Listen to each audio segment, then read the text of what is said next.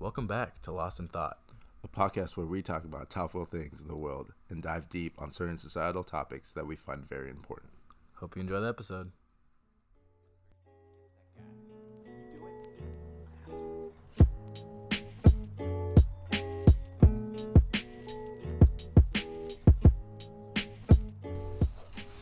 So today we have one of our Success Series podcasts today. Um, we have a special guest. This is someone that I got introduced to a little bit with one of our previous interviewees, uh, John McBroom. Um, he's pretty good friends with Justin Watkins, who we have here today. I was thinking before this uh, how I was going to introduce you because after I did some research, I was like, okay, so he's an outdoorsman, he's a poet, and he works for the state of Minnesota. So, without further ado, Justin Watkins. Thanks Welcome. for thanks for joining us today. Yeah, man. Thanks, thanks for having me. No problem. Good intro, good research. I tried. I'm impressed by that. Did you just? How did you do that? You just have to like type it up. I type in Justin Watkins on. Watershed, watershed, Yeah. man? Yeah. Uh, I type in Justin right. Watkins on um, Google, and a bunch of information comes up on you. Just so if you don't know that. Yeah. Um, so I guess to give the listeners a little bit of background, um, tell them a little bit about yourself, um, what you do, your day to day, things like that. Yeah. Well, you want to start like uh, you know like life history. You want to start like day day to day, like you say. Let's like, do it right now, day to day. Yeah, What do you now. do? Yep. So, so yeah, I work just not that far from here. Actually, we we have uh, I work for a state agency called the Pollution Control Agency, Okay. and my guess is before you look me up, you probably never heard of that, but you probably have heard of the DNR. You've at least heard of the DNR, right? DNR. Yeah, Department of Natural Resources. Okay. Yes. Yeah. If you So, say it like that. Yeah, Department of Natural Resources is the state agency that does kind of like the more kind of like fun recreational stuff. They do like, you know, fishing, hunting regulations, and they stock the trout streams, and they Okay. they set the deer season and stuff like that.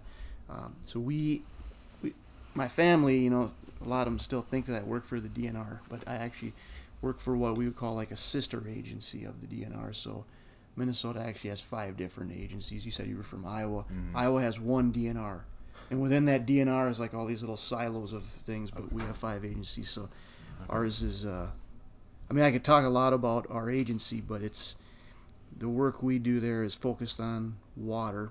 It's Yeah. focused on like understanding water pollution, water pollution problems, and basically thinking about how to make improvements.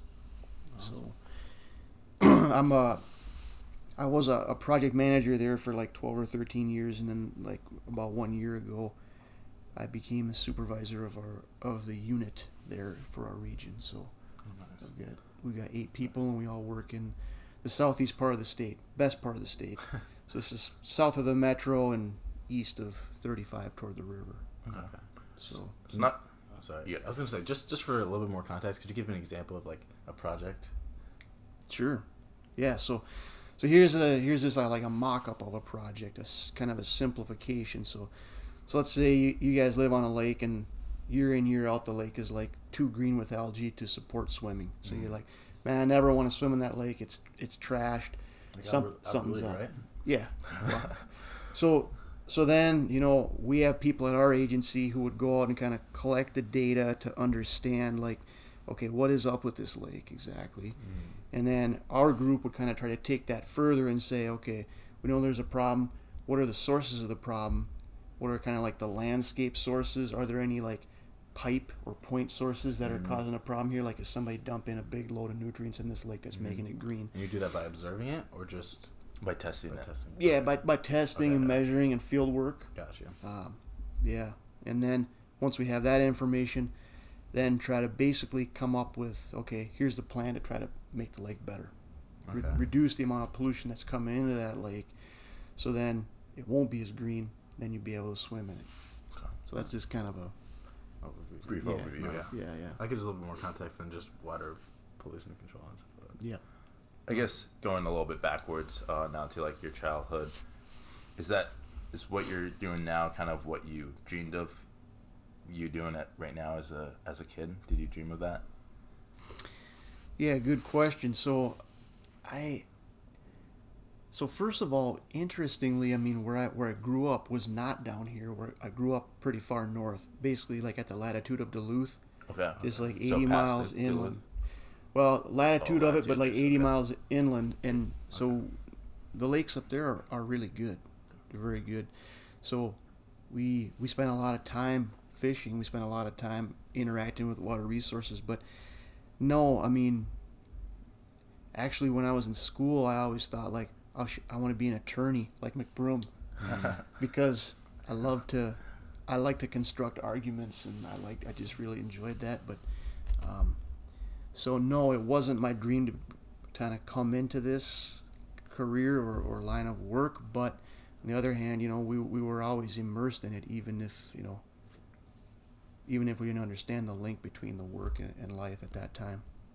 Okay. So So I know right now uh, you have two different kind of hobbies, hobby careers, hobbies. I'd say. Um, whether we want to get into poetry now or um, just your outdoors fisherman life, I think I w- would like to lead into poetry a little bit. Um, first, how did you get into that? I know right now. I think I read something how you have what is it, eighty some poems uh, out, and they're pretty pretty popular. At least some of them are. Uh, can you elaborate on that a little bit more? Yeah, sure. Well, I mean, it's I always always have written things down from like you know young age. A lot of so like writing of stories and then like weird things like keep keeping of records of things and I like to just record things and but in you know in short the reason why I kind of tried to latch onto poetry as a good medium for for recording things that happen in my life or you know is it's a it's a really nice accessible I think medium that that you can use to capture something very succinctly mm-hmm. and very well you know you guys sitting here at, your couch you might say like oh you know, you, oh, this guy wrote you know, like 400 pages on something. I don't know. But you're like, oh man, oh, this guy was out with his kid, and some something really interesting happened to him, and it's like on one page, Yeah. Mm-hmm. and every word is really carefully thought through and constructed, and you know, it's, it's so. That's what I. That's how I use poetry. You know, I write stuff every day. I write. You know, we write documents that are like two inches thick. You know, technical documents or technical writing. I, you know, there is prose in those books too. It's not just it's not just poetry. It's it's kind of a mix of like short prose and poetry. But um, so I do I like poetry for that purpose. And that one of the books is called A Mark of Permanence. And so that's the way I see it. Is like I, I like to kind of give this this stamp or mark of permanence to things that have happened to me interacting with my friends or kind of out in the world, um, so they can be you know returned to later. So when did you when did you start, or like what was your fo- first poem that you published? Yeah, I guess when when did you go from just how you said before, like just recording things to actually turning it into like, a, Yeah. a polished product?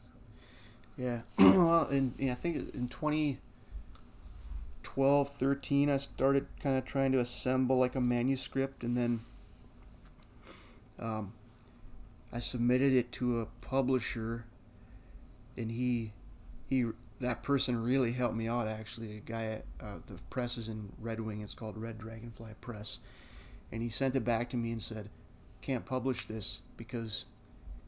You're just a guy kind of writing things down on paper you have to go further than that and you have to build these into poems it was really good advice so then over the course of the next year I, I worked harder on it and then got it back to him and then it, you know that that book actually won his his press's uh, competition for uh, I think it was called the Emergence Chapbook Competition so then he, he published that so that that right around that time I would say And how do you think?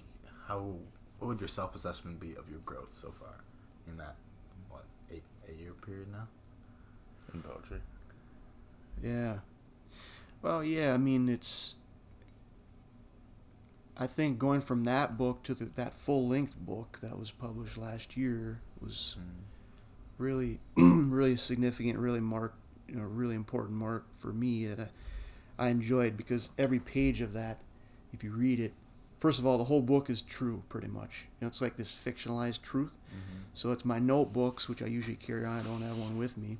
You know, just kind of transform into poetry. So, uh, yeah, it's. I think it was significant growth, and really enjoyed it. Enjoyed working with that publisher also. So your poems are basically a lot about what you experience or what you see. How did you get so um, in love? I'd say in love with nature, I guess, or different experiences out, outdoors, outdoors. Yeah. Yeah, good question. And in that we could we could cover, you know, a lot of a lot of things on that, but I guess I I've always thought that you know one of the things that I always try to I don't think it's actually written in the book, but one of the things I always try to remind my kids and remind myself is that you know the world world is not wallpaper. It's like a little kind of saying that I have and it's it's to remind it's to remind myself and remind my kids and others that you know you, the more you immerse yourself in in the world so, or, or in your words in nature um, you know the more probably the better experience you're going to have and the more fulfillment you're going to take away and so by that i mean you know it's one thing to like go to a place and like kind of drive around Mm-hmm.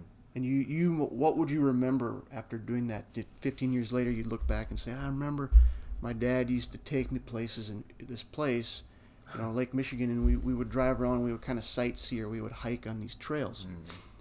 But what would you remember, you know, if your dad took you to those places and, you know, you like backpacked in like, you know, eight hours off the trail and you like slept in the dirt and you like, you know, caught a fish out of the stream and like bonked it in the head and gutted Yeah. it and ate it.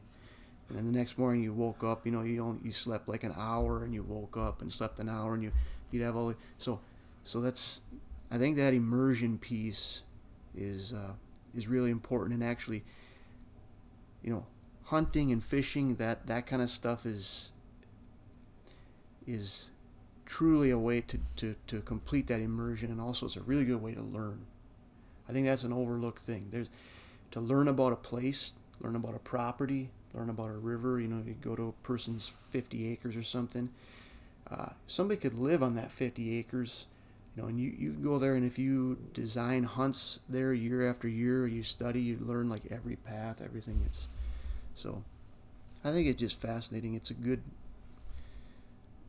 it's a good way to kind of bind yourself to the world and to continuously learn I don't know, but so a lot of the things you're saying right now kind of sounds like you love to reflect on the things you kind of experience, you see. How important would you say it is to like, for people who may be listening, that you just need to take a break sometimes and like jot things down that you see, you experience, and just keep reliving or kind of keep thinking about or I don't know, um, analyzing your experiences basically. Yeah, great, great question, and I, that is a recommendation that I would have. I mean, it doesn't have to be about nature even. Yeah, It just, your life in general. yeah, your life. So that's why I mentioned that notebook, and you know, I really should have brought one because, you know, keep a notebook. And now, you know, I've tried to use my phone. You guys may use your phones for that purpose. So just something happens, and you, you know, you like, you make a note of it, and then, then I will, I will return to it, and, and it's almost like a furthering of what you're saying is to try to take that memory or that experience that you, you might return to and try to shape it into something like a poem or some you know some people might shape it into like a painting or Exactly. something Yeah. and then and then then in that way you make it into something that is is very much worthy of sharing with others Mm. so It's like, Yeah. would you say like taking a moment and you make it more than a moment? It's like kind of what so we've kind of discussed this with the podcast, like taking a moment in time and trying to make it last longer somehow. yeah And that's what your poem's done because you you can always go back and read that, and you can always be in that moment again, even if it's long lived down the road. that is, that is exactly it that was that's that's very astute observation i mean that that's it in, in a summary that's why i titled it that way and i mean part of it is for it's not just for me is you know it's for my kids and for my family and you know my my siblings make appearances in there my dad you know my grandfather, my kids, they're they're all in there. You know, I want them to be able to return to that stuff too. I guess moving on to a, a little bit broader aspect of what this po- uh, success series is about. We kind of get into success and what you, how you view it, and what your definition of success is. Can you go into that a little bit more, I guess, of what you define success as, and then we can go a little bit talk about how would you define success in poetry. Wow, yeah, that that's a good one. Yeah, I'm just coming up with great questions today, I guess. Yeah. Yeah, oh, that's good stuff. So, yeah, this is where I mean, I, I, I can talk for a long time. I mean, you guys can you can cut me off. You can, I give I give presentations. I can talk for a long time. Actually, you know, it's it's more challenging to give a a twenty minute presentation than a sixty minute presentation. Really, I mean, I really believe that. so, but for this for this, because it was such a good pointed question, I wrote down a couple notes about it this question about you know what you would you would ask what does success mean to you how do you define it and i kind of took those to be the, the same Yeah. question so if you'll if you'll if you'll allow me this i thought i had to have some different parts to it because i mean i, I did i sat and i struggled with this for a while to come up with one definition That's awesome. it's Yeah. difficult Yeah. yeah. so because because they're like these like uh, you know different facets of it or different almost like almost like scales or layers or something of it. So if I if I would I would just I'll go through these. I just have four of them. And they're probably it's probably on like a continuum. They're probably more than four, but so def you know how would I define success kind of in this like really it's a little bit corny too but really like kind of overall existential way i would say uh, you, have you guys heard this again semi corny saying but it's true too uh, to love and be loved is the greatest joy on earth you know that Yep. one Yep. so I and I, I thought about it for a long time, and I would say, overall, that is kind of in this existential way. That's how I would define it. So, I guess by that I mean to to you know to really have you know relationships with your family, with your friends, where you know you you fully and successfully are, able to to love them, and then you know, and then they love you back. So, but then, then kind of a second layer I had was about uh, like a this parental perspective. So, how a parent or because you know we we are a species after all. You know, even though we're we we're pretty civilized, we are still a species. So Yep. so we we have progeny. We have you know we still have these innate duties to to have a family and to keep them safe. And so, so I, I listed out, you know, success from a parental perspective, providing security, food, warmth uh, to your family, and then also giving giving your kids, you know, good experiences. Being able to provide for your kids, basically. Yeah, being able to provide the necessities, but also beyond that, things that are that are meaningful and fulfilling to your kids. So that actually links back to you know a little bit about poetry, which is kind of a some documentation of that stuff.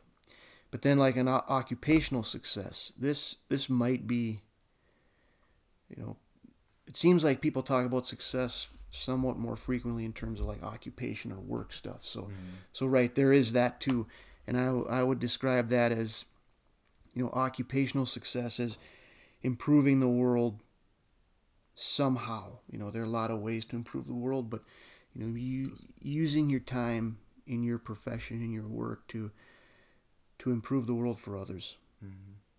And so that could be like from a health perspective, quality of life, quality of experience, making art. And the last one is um, so it's like they're stepping down. Overall parental occupational. And then the last one I thought of as like this episodic. You can experience these kind of episodic successes. So like kind of very like confined, almost like event based or So they something. come and go, basically. Yeah, right. Yep. Yeah. So like you, you guys play soccer, so mm-hmm. you know you you have big successes that you think about, but then you have you know success at the at the resolution of your soccer match. How would you describe as success for you? And there's one way, it's one quote, and I can't remember it exactly, but it's it's when Gene Hackman tells the the Hickory Huskers something like, uh, you know, I don't care what the scoreboard says. If you give everything you've got out there, in my book, you're winners. so, so that's a paraphrase, but Yeah. so that really is that episodic success. But I would take it a little, you know, the, the way I would describe that is when you're done, you're at ease because you know that you gave it everything. Yeah. Mm. So, so that's kind of four different layers of it, but I feel like those were all all really good points. Excuse me.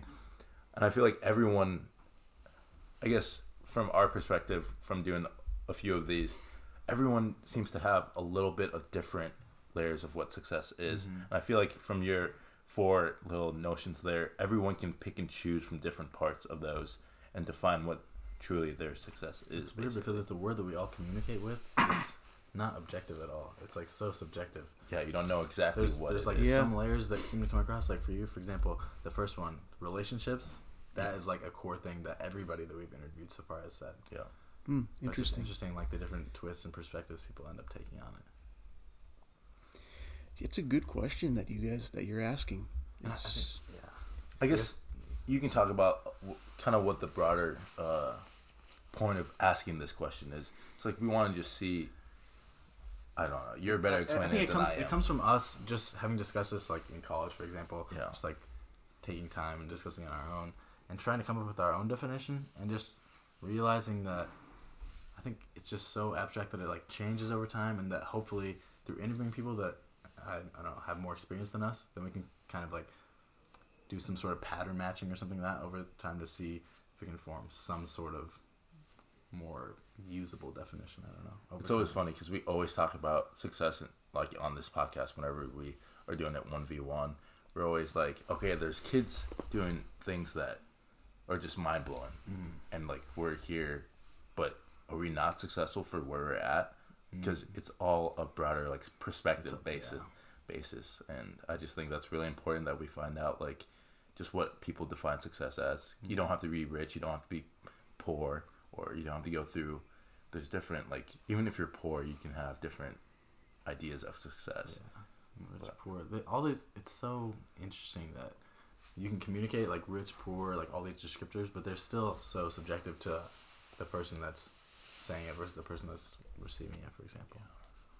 So I guess um, like going forward, um, in poetry, how would you define success? Is that by the number of people who read your poems, or how would you define your success in poetry? Because you obviously have success in poetry. I looked you up, and you were that's all I could see. Poem, poetry, poet. How do you know that that's how Justin defines success? True, that might not be the way you define success. I don't know if you see Yeah. that. We're speaking that- too much for him. Yeah. Let's- yeah. yeah, I'll let you speak. Well, that's man, that is that's a good that's a good one. I mean, you know, some of the some of the well, at least one of the really good poets, or I think many of them would say, you know, like the big time poets out there would say, you know, you know, get ready to not make any money. so I mean, you're not, you know, you know, you're not going to measure it that way. Okay. Um, and you know, and publishers will tell you, you know, poetry doesn't sell, and so I mean, I think it, it's not that. It's it's probably it's probably more of you know if you if you feel you have really because it's such an interesting study. Each one is you know you study each each line, each stanza, even each word so closely. It's very you know thoughtful process. I'd say you're you're successful if you construct them to a really satisfying, you know, personal kind of personal personally satisfying kind of level and get them just how you want them. That's cuz I'm trying to think of like actual like feeling of satisfaction. Not a, not like a metric, but like so if I'm sitting there writing this stuff out, that is when I get that feeling, and I, I, I uh, it goes from notes to draft to you know revision, revision, and then kind of the words kind of get get just right, and you change them, and then you go back and you read it, and you're like, oh man, that's just how I wanted it. Mm-hmm. That's just how I wanted it to remember it, or it's just how I wanted that to sound, or to you know to look. Mm-hmm. So that's what I would say. I mean, yeah, I think that that's probably the best. So, I guess we always talk about. Sorry, I I'm answering all the questions, but we kind of talk about how uh, success from when you're a kid may change to when you're adult. I guess how has success changed in your mind since you've been growing up? Yeah, yeah, that's a good one. And I, I tried to think back on that, and I, I suspect that even though um, I don't have perfect clarity on you know my memory of kind of what I was thinking on that as a kid, I think it probably the you know the measures and the, the metrics are different. I think probably as a kid I was thinking you know I'm gonna you know grow up and you know make make money and stuff and you know get this you know get this house or get that. So I think uh, Which I feel like is a lot of people's, Mhm. as especially as a kid. Mm-hmm. Yeah, you. Yeah. So yeah, I think your metrics and your the way you measure this stuff changes from from yeah, like material possession kind of you know, simpler metrics like that to more probably like more more complex or deeper Mm-hmm. deeper measures. like relationships. yeah, I think that's something that we also discussed is it's like this weird. I don't want to call it an issue, but there's seems to be some weird like societal pressure where it's not, or uh, not pressure, but where there are set metrics for success, but hitting those metrics, for example, if you think about money or getting a house or something like that, they seem to be so much easier, I guess I would say, to define and therefore probably easier to achieve than anything that's more abstract or harder to define. Relationships, like the feeling of accomplishment, for example. Um, I think that's also something that's kind of recurring through these interviews. Is like if you can step back and like create your own definition of success. Um, It'll just make you happier in the long run. yes. Yeah. And I was actually thinking of that as you as you, you guys prompted me to look through these. It's like, yeah, this is a this is a useful exercise. This is, you know, people to reflect on this stuff. Um, I think, you know, you guys will get a. This is a good conversation, but I think you know people who come into this will will leave with some some lasting value. I guess it's really important that uh, when we talk about success, we also got to talk about failure because uh, with success comes failure at some points. Uh, I guess how do you personally view failure and how do you overcome it? I guess. Or have you ever, if you haven't failed in your life, we don't know who you. I mean, Justin, you might never fail. Who knows? Well, you usually when I go on the on the basketball court with my kids, I start shooting and I say, you know, I've never actually missed a shot.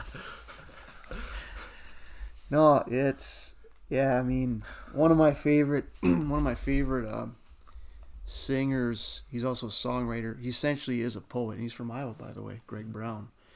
Um, You know who that is, Mike? I don't. know.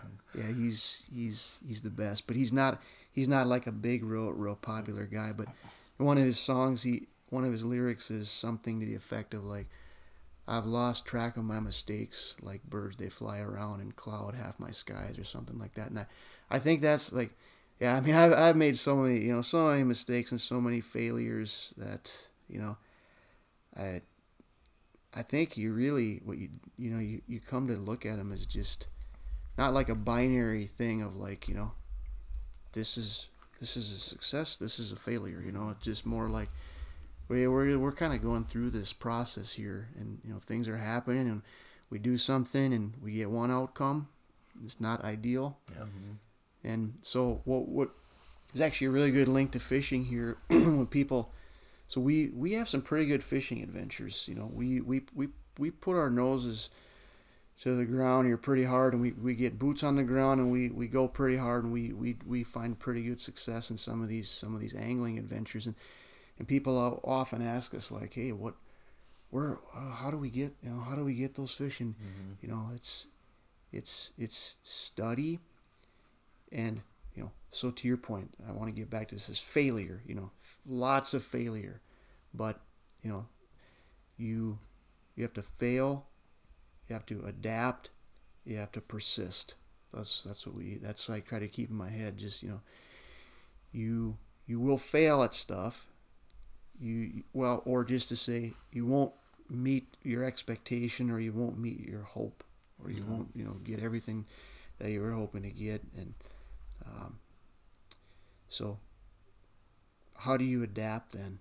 How do you? That's one of the coolest things about hunting and fishing. Actually, is you have to you have to use trial and error. You have to study your failures. You have to adapt your approach, and you have to keep at it. Mm-hmm. So that's a good that's a good analog for for most anything. I would say. Would you say that? Would you say that you can define a success that would be a success without failure? Does that make sense? I need you to elaborate. Would you say that you can be successful without failure? Without first experiencing failure? Very good question. No, I no, I don't think so. Because the way again, I I wouldn't look at it as binary. I would look at it as, yeah, like a continuum. Mm-hmm. And so, by definition, one. By definition, if you shorten the continuum, one the end that you just shorten to. Kind of takes the place of the previous end of that mm-hmm. of that so that continuum. So, I think no. I would say no. I think yeah, I think you gotta just work your way through both. Mm-hmm. So, um, I don't want to uh, move on from the discussion though. Um, so, talking about your hobbies, I know you were talking about fishing and hunting. I was reading an article when I was doing research on you, obviously. It said, when it comes to fishing, Minnesotan Justin Watkins is a romantic.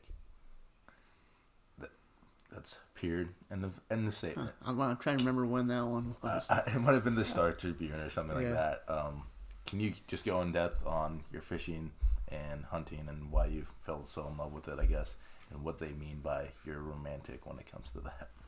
Sure. Yeah. Well, yeah. I mean, it, it has to do with. Uh, well, first of all, it goes back to, you know, the basic roots of like getting food. I mean, that's. You know, people say you don't have to get food by fishing and hunting anymore, but I would question that and I would push back on it and say it's true that you you can eat without doing that, but I don't think it follows that you uh, you, you you should abandon it. I think you know so that that part is important to me, and I'd like to keep that going. My dad always did that. You know, my brothers do that. Um, I like to do that as much as possible. I like to see my kids doing that. They are just not like I said. They left school today and went down to Foster Arend's, and you know they caught some fish on their own without without me. And um, so and so yeah, the other part of it is that is so that's when I think back about memories that I have with my my family. Most of them have to do with that. Yep. So it's tradition is not is is kind of overused, but it really is just kind of something that is just normal for for me to do. Um, but yeah, and then and then there's a very I've talked about this a lot already, so I won't go on about it. But you know, it is it is the way that I like to study and I like to experience landscapes, different places. You know, go to a different state. How do you engage it? How do you kind of fully fully get into it? Yeah, I mean, probably the romantic part there, the references. I don't remember what what writer that was, but you know, it's it's yeah, it's probably because I, you know, might look at it a little more, you know, a, a little deeper than than most, instead of just here. If I here, this is probably what he's talking about. So, so you look in the book. Some some people might say, I was out hunting. I, you know, I got a giant buck. Here's the picture. You know, mm-hmm. It was great. You know, I shot him and he, you but you know, but so if you read in that book, there are some prose chapters in there about you know a little bit more on the episode of like actually shooting, you know, shooting a deer. Mm-hmm. It's like you know people think that that's like a simple thing, and you know they, they just you know they just like put the picture up on the wall and stuff. But no, it, it's not. It's not. It's not a simple thing. It's not easy, and it's not thoughtless. It takes a lot of. Uh, it has different stages. It has a planning stage. It has an execution stage. It has a stage where you actually have to make a decision. You have to decide. You know, I'm done thinking. Now I have to act and it has the stage where you have to you know see another large mammal you know die then you have to take care of you know the processing you have to physically with your body drag a large mammal sometimes you know a long ways mm-hmm. and take you know it's so it's so there's a lot to it so that's um and the same thing goes you know goes for fishing uh, it's that's probably what he was referring to there but I should go back and review that one too. Awesome. So next, usually we'll talk about happiness. I guess you've already talked about your hobbies. Would you say that would, those are your biggest sources of happiness, or? Yeah, I would say. I mean, yeah, things you know make me real. Situations or you know times when I'm really happy would be, yes, if I'm if I'm outside. We talk about this actually when we're sometimes on some of these adventures. So it's like this this beautiful singular purpose, if you if I could call it that. It mm-hmm. just it's so like I, I get giddy just thinking about like just walking in water all day and the only purpose is to try to find fish. And you just you're super light you're not encumbered by anything. Mm-hmm. you have like one rod maybe like a little tiny backpack. You don't eat or drink any food or water all day. Mm-hmm. you just walk the whole time and look and search so yes that makes me really happy because that that singular purpose that puts me in a re- relaxed mode other things you know when i you know smile the most when i you know see my kids doing stuff like this when i see them participate in these things um, also, I really like. I'm really happy when I'm tra- traveling. Like mm-hmm. when I'm kind of seeing places. Doesn't have to always be hunting or fishing, but just study places. So if I go somewhere with my wife, and you know, and we we're in relax mode, where we just are, you know, just hanging out. We might just mm-hmm. have coffee somewhere. Uh, you know, we might just have a good meal, take a walk. Um, that makes me really happy too a lot of stuff at work makes me happy too. Um, but probably not the depth of this this personal stuff. But there's there's a lot of good fulfillment and, and, and happiness at work too when you see that you know you're doing good work. It seems like a lot of your happiness, from what you're saying, comes from experiences, and yes. I think that's something that I kind of want to get into a little bit because right now, I I guess I you probably travel more than I do, but I feel like that's something I want to do down the line. Like visit London has always been like something I've been interested in. But can you elaborate more on like your experiences and why they mean so much to you? It's kind of we've talked about a little bit about how you write them in your poetry, you write them in your notes, but talk about a little bit more about that happiness that experiences bring you, I guess. Yeah. Well, I mean, it's I guess a number of things. So that's that's you know how do you how do you get into that one? So I mean it's I would say a couple things. One is just seeing seeing or experiencing things that are new that kind of bring you to a point of learning. I would mm-hmm. say that's a big part of it. So. Mm-hmm so you go somewhere, you, you go into a, a place, you know, you go into a chateau in France or something, or you you walk into a you know a, a stadium, you know, in London, you know, you go watch Chelsea or something. And this stuff is all like, you know, you've not seen it before. You know, you know, you see, you you might be exhilarated by like, how, just how that pitch looks. It's like, man, I mean, that look at that's just yeah. bright. I'm green. guessing you've been before. It's bright green. Well, I mean, I, the, I, yeah, not not to as many probably soccer matches as you, but like, you know, football or you know any any you know sporting event like that, you might You know, and then if you get to walk down there, mm-hmm. or if you get to, you know, somebody rolls a ball out to you and you guys get, to, you know, take a shot at one of the goals or something, and you think, man, I mean, this, this is something that you know I've I've thought about a lot, and uh, now I'm here experiencing it. Um, so, so yeah, new new things, you know, immersing yourself, studying. I mean, I think my wife and I both like to do that. We both like to, you know, study other cultures, other times, um, learn about learn about them. It gives you good perspective on like what's going on today.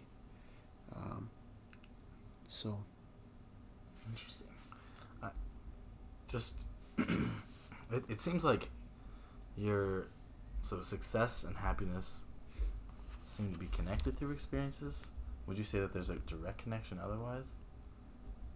Or how would how would you describe like your pursuit of happiness leading to success or is there a relation at all? Yeah, I, I, in fact, I was trying to think about that because I saw you had that question on here,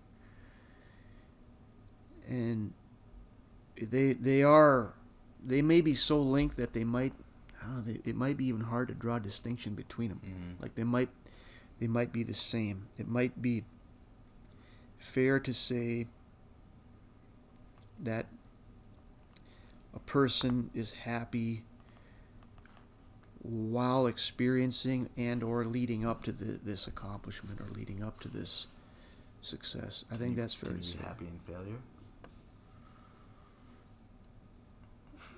Yeah, good. Wow, good question. Uh, yeah, I, I do think so. I think so. I mean, some of these acute failures in the very short term, I would say you wouldn't, in everyday terms, describe yourself as happy Mm-hmm. there. Yeah. But, but then again, so go back to this scale thing. If you're overall, if you're, you know, if you're immersed in this big, great adventure that you consider a success, you're like, man, I've been wanting to get my kids to Lake Michigan for like 10 years and they're finally here. Mhm. This is a success. I'm watching my kids, you know, walk for eight hours, you know, in Lake Michigan Mhm. on limestone in dead clear water. Like, this is a success. But then, yeah, they get pissed off and they take the rod and slam it down and start swearing, and you know, because they just messed something up. Yeah. So there's an acute failure nested within. Is that would you consider that a failure though? Is that not just part of the experience? Is that not just what comes with the success? No, it, it is. So I guess that I guess we're kind of saying the same thing. So that scaled down little thing Mm. in an assessment is you could say if we are saying something could be a failure, then that Mhm. would probably be a small failure, but again, Gotcha. part of a bigger campaign that or something that is a So it's all success. relative, kind of, to, to your personal scale. What you define failure as. Yeah, Just like what you define success as. Interesting. Yeah, but you know, like what where was it? Well, one of those things, one of the prose pieces in the book, you know, says. So again, to to to use fishing here a little bit, you know, it says, you know, sometimes the fish beat you, Mm-hmm. and and this is not something that you say to each other to comfort each other. It's something you say because it's true, and it, and if it weren't that way, it, the whole affair would be greatly diminished. Mm. That's pr- that's kind of like paraphrasing what it Yeah. says in there. and that, that's true. Would you want to go fishing if you knew that every time you saw a fish you're gonna catch it? Maybe sounds kind of fun, but really, probably. I mean, you, then Would you'd it be like, be? It wouldn't be a challenge. Yeah. yeah, yeah, Um, I guess moving a little bit to the next topic a little bit. So we kind of get into what some of the best advice you've ever gotten and some of the best advice you've ever given. I guess like what advice you give to your kids and stuff, just in a broader sense. Can you share some of that with the listeners? yeah, yeah. So there is there. That's another thing that I, I took to be a really good. Um, I took to be a really good topic. Where was that? Yeah. So we have a. So there, I, I wrote on a number of things for this too. So I already talked about uh, world is not wallpaper, and that's that's probably my favorite piece of advice that I would give to anybody. Um, you know, you gotta look in. You gotta look. You gotta kind of get into get into the world. Um, and you know, there's a funny link to actually what you might call like a practical application of that too, and that is that um, I've talked with people and or been part of you know a number of hiring processes and um, you know a lot of people have degrees now a lot of people have both you know might have a graduate degree and a ma- master's degree and you know i think i think more and more i think people are really going to value like some of these experiences or, or things that people have done that might Yeah. not even be like strictly academic or Mhm. um, so, and I, I, I guess an example in in my line of work would be, say we interviewed like 40 people and they all had master's degrees, but like four of the people had spent you know like their entire lives like walking, actually walking the Yeah. streams Mhm. and like getting that you know that intimate you know link to them and studying them and, and so that that that's going to elevate them so that that's a piece of advice i tried to i thought of this more about advice that i give than I, than what i had received we have a plaque at home for our kids doesn't always work but it, it says it says four lines it says like be nice be respectful say thanks I can't remember the fourth one. but you know that that's so I, want, I guess I want to focus on the uh, you know the say the say thanks part. Like one of my favorite, one of my grandma's favorite memories. She tells us all the time is that uh, after every single meal, because we lived, we spent summers, a lot of summers with my grandparents working on a ranch, and after every meal, I said thanks to her. And like every time i see her she she tells this story to people. She says like that kid every time i made him a meal he said thanks. Mhm. and you know my my my dad is like that too and a lot of people in my family are like that. And i think i think that goes that does go a long way.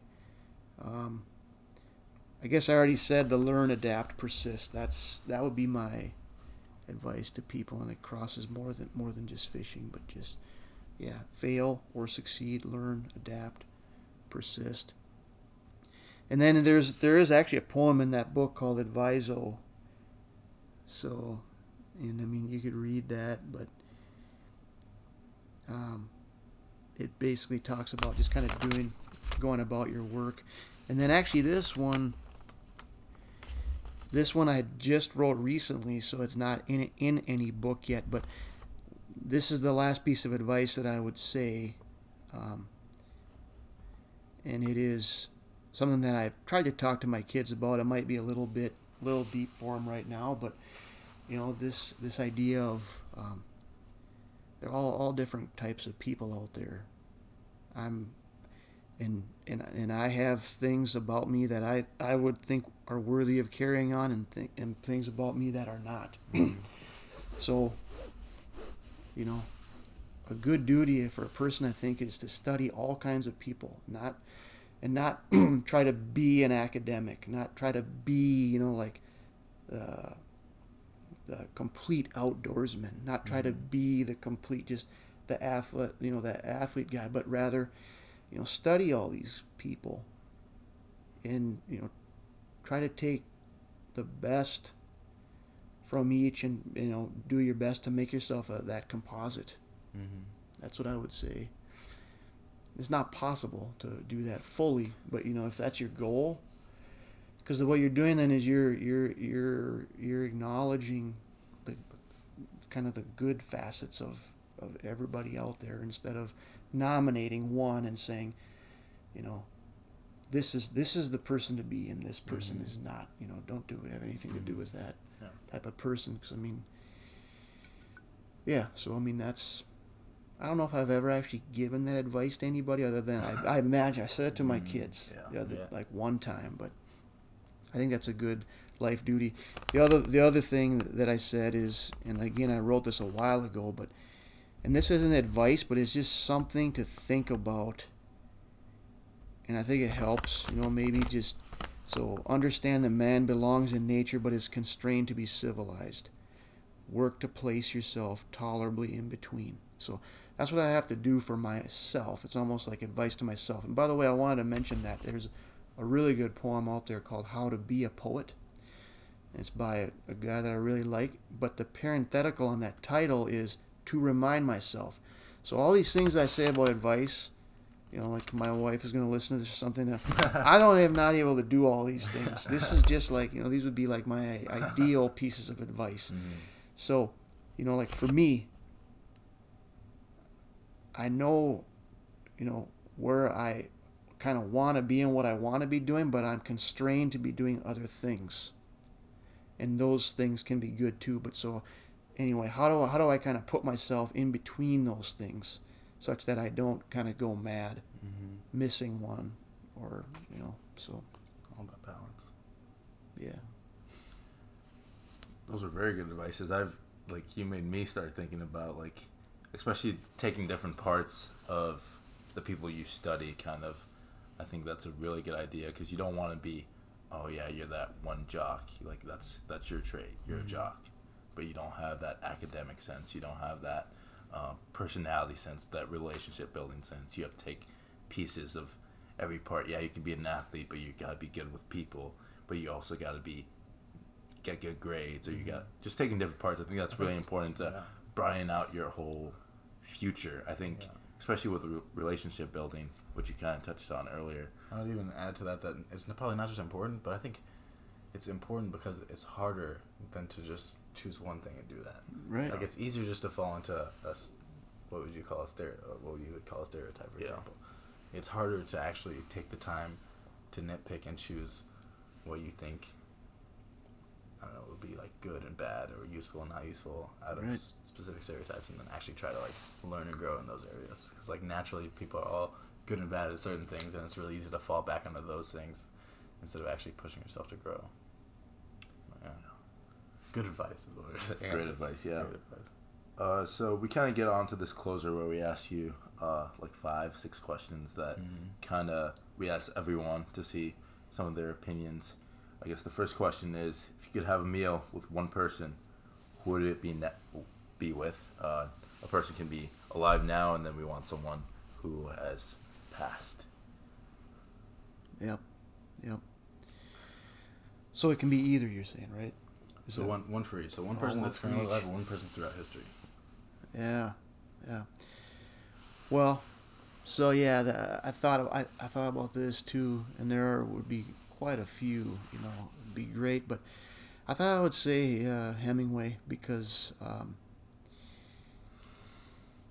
well, a few different reasons, but one is uh, I feel like we have we have some common interests, and I really like how he embraces um, civil discourse, but then also pugilism.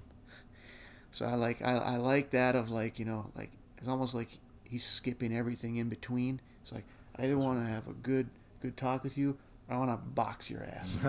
You know, so like eh, like the stuff in between is like so so yeah. I thought uh, that's who I thought would be good, and plus I figured it would be an eventful meal because you know like he'd probably he'd have some drinks and we'd you know be so Yeah. start to talk or somebody would you know Get a little walk by and there. clip him or something when he's sitting there and so and then you know my best meals of anybody who who who is uh, living you know I can think of some right now that were, were really really good and that would be that would definitely be my wife where we have uh, you know shared really good you know meaningful and, and memorable meals so but we get to do that so infrequently that that I would that would be my choice right now Oh, too nice. for sure She'll Yeah. love to hear that. yeah and I can think of a lot of places where we, we would like to do that you know so That's awesome. Um, next question. Biggest role models. This is a big one. Kind of. Yeah. Yeah. Yep. Yeah, I thought of that too, and it, and I, I thought and thought uh, about this, and, and somewhat in line with this idea of this composite person. I, I don't really have you know, a there's no like famous person or anything. I mean, this is a funny one that I thought of. Uh, that that's sign of the times and tells you that I, I'm a little bit older than you guys. but this as a really funny, light-hearted one, one of the guys I really like was Akeem Olajuwon, and the reason why I liked him is because he would kill the Greek Freak in a one-on-one match because Akeem had like all these moves. He he he, he could. Dri- was he a soccer goalie too? I think wasn't he? I'm pretty I sure he was. But he Might be a he, he could you know he, he he could like you know he had baseline moves. He had spin moves. He had mm-hmm. fadeaway jump shots. He could shoot threes. He didn't just like put his head down and like grind his way to the basket. You know? Yeah. But so he's not a role model. But I, as I was sitting here thinking through like what guys as a kid did I did I like a lot? Who were they? I thought oh Akeem. I liked him a lot, you know, or liked him. But you know, the the people that are that are so role model, you know, in the phrase is model or modeling. So who, what people do do I model myself after? And I, I did have a good answer for that, and it, it is my family members. I think I could say that unequivocally. So it's my it's my parents and my grandparents and my siblings. My siblings do a lot of things really well, a lot of really good things about them uh, that I try to try to model, and and my wife too. She's she's a lot better than me about a, a lot of things. Um, so yeah, not not one person. There you know there are some writers that I've actually given some presentations on like you know different writers and stuff, and I, I probably won't I won't list them list them out, but I will say, I will go back to Greg Brown.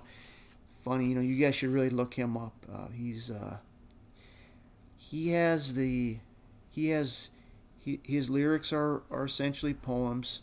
He's a great guitar player and he has great vocals. So again, not a role model, but I was just trying to think about like, okay, what people do I come into my mind when I think about like modeling or uh, you know modeling myself after. So Nice. Those are two good answers. Uh, last question is usually biggest accomplishments, failures, and regrets. Or biggest, so singular for all three. yeah, yeah, yeah. So what what order we got here? Because um. Yeah. So uh, regret is I, I do have a I do have a, an explicit one for that, and it is that uh, I I know really clearly and really well that too much of my like childhood and teenage years were uh, ruled by fear.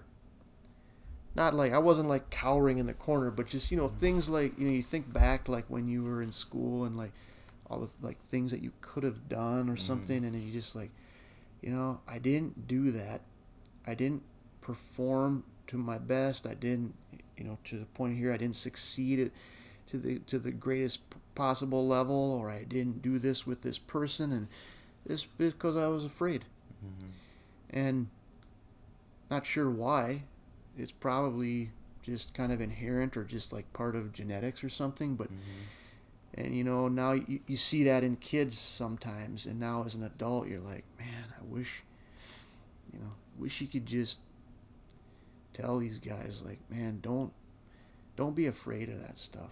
And i think it varies because i mean i remember i remember kids who shit they weren't afraid of anything. Mm-hmm. they tried everything. Oh. they walk up to anybody say anything Yeah. they'd shoot all night long. If they missed, if they went over 30, they'd go over 35, or you know, they'd they'd bomb down the ski hill because they weren't afraid of anything, you know. But so that that is, I would say, if I had to think like that, would be my my number one regret. Would that turn into advice? Yeah, oh yeah, yeah. I mean, I I and I try to talk about that with you know with my kids, and I I think some of it helps. I think, but Mhm. I I because. But I don't know. I mean, some of it is just is just really hard to get to get past because it's just Mhm. kind of burned into you probably. But yeah, that would turn into advice, and it's you know.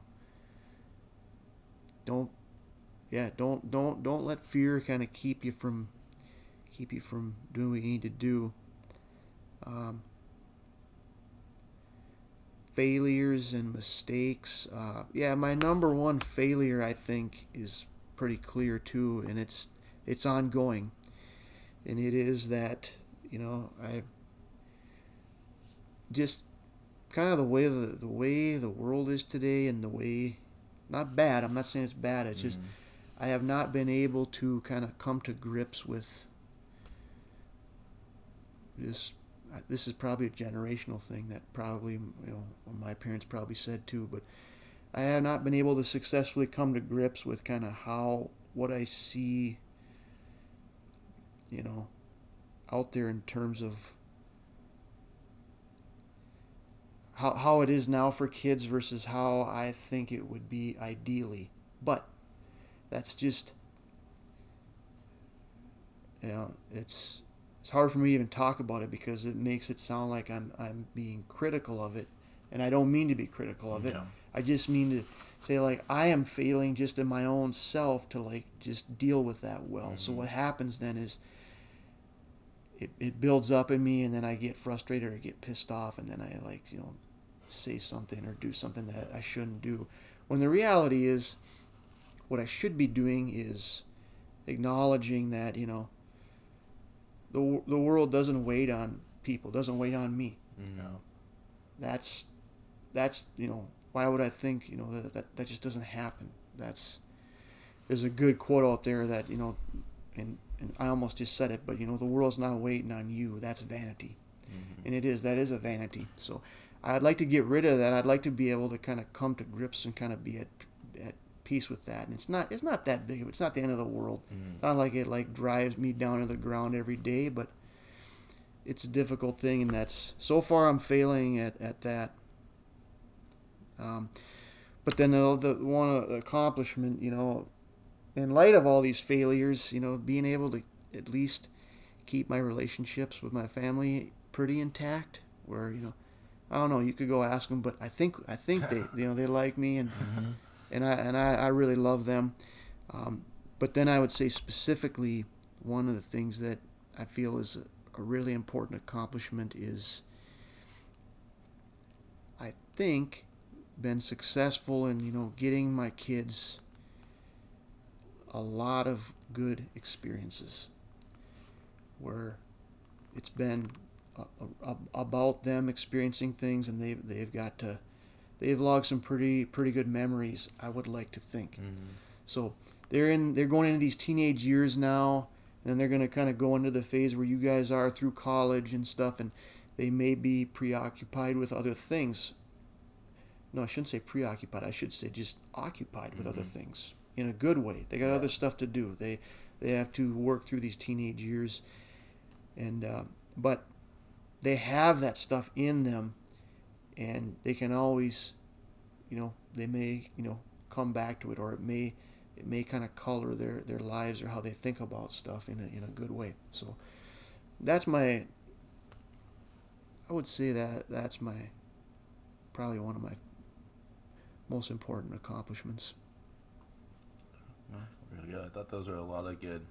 I think what you're saying with failures on how kind of you have to.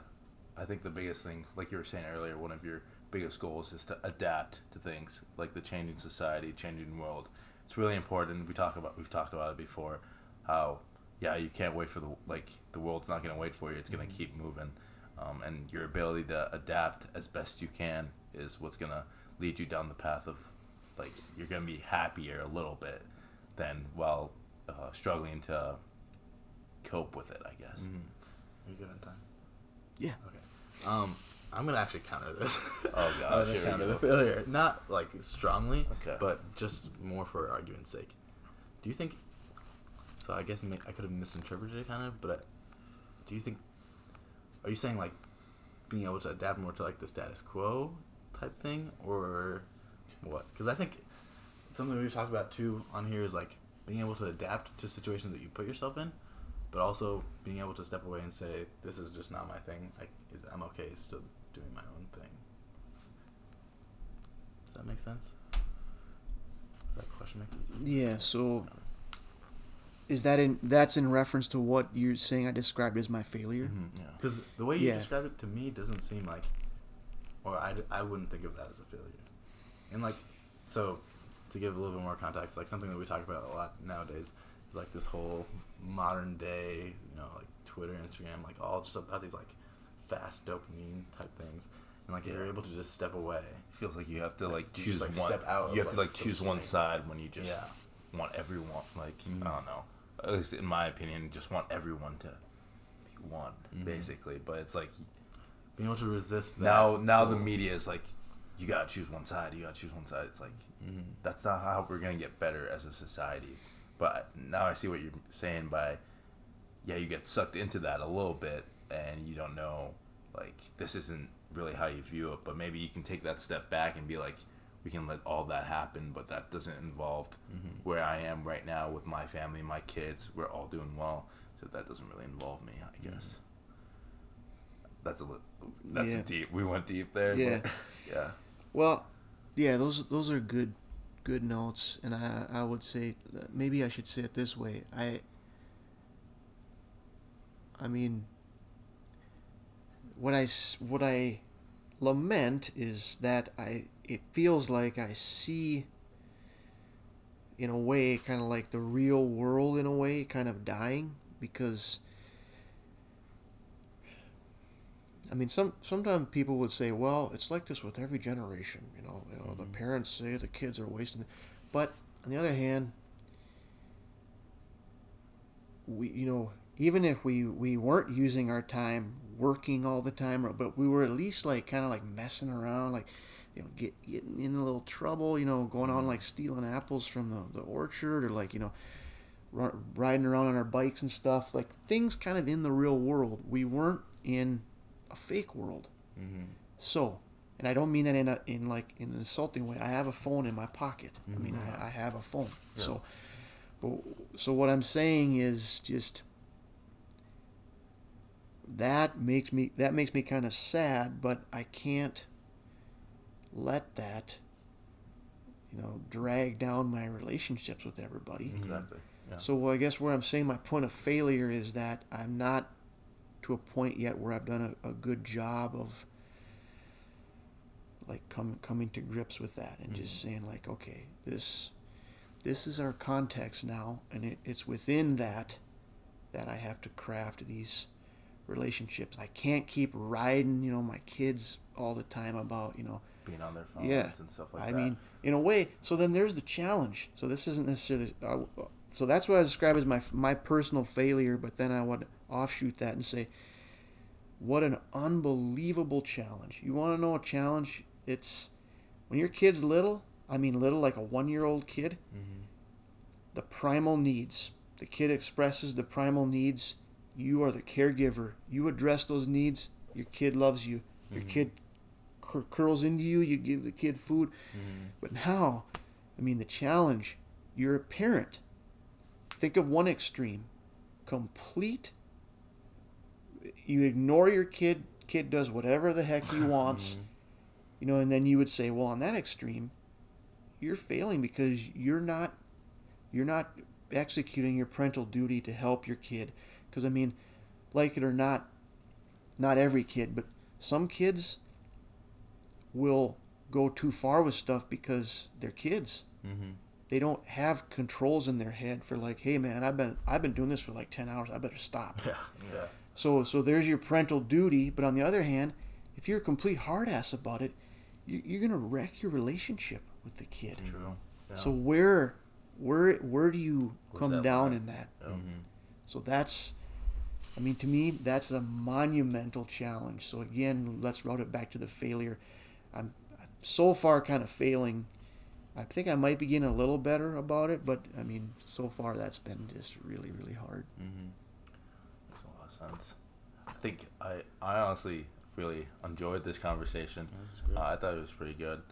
Um, thank you again, Justin, for being on. But before we leave, I wanted to give you the chance to point the listeners to anything, some of your books you've been referencing today, or any websites or stuff that you might have that they'd be interested in.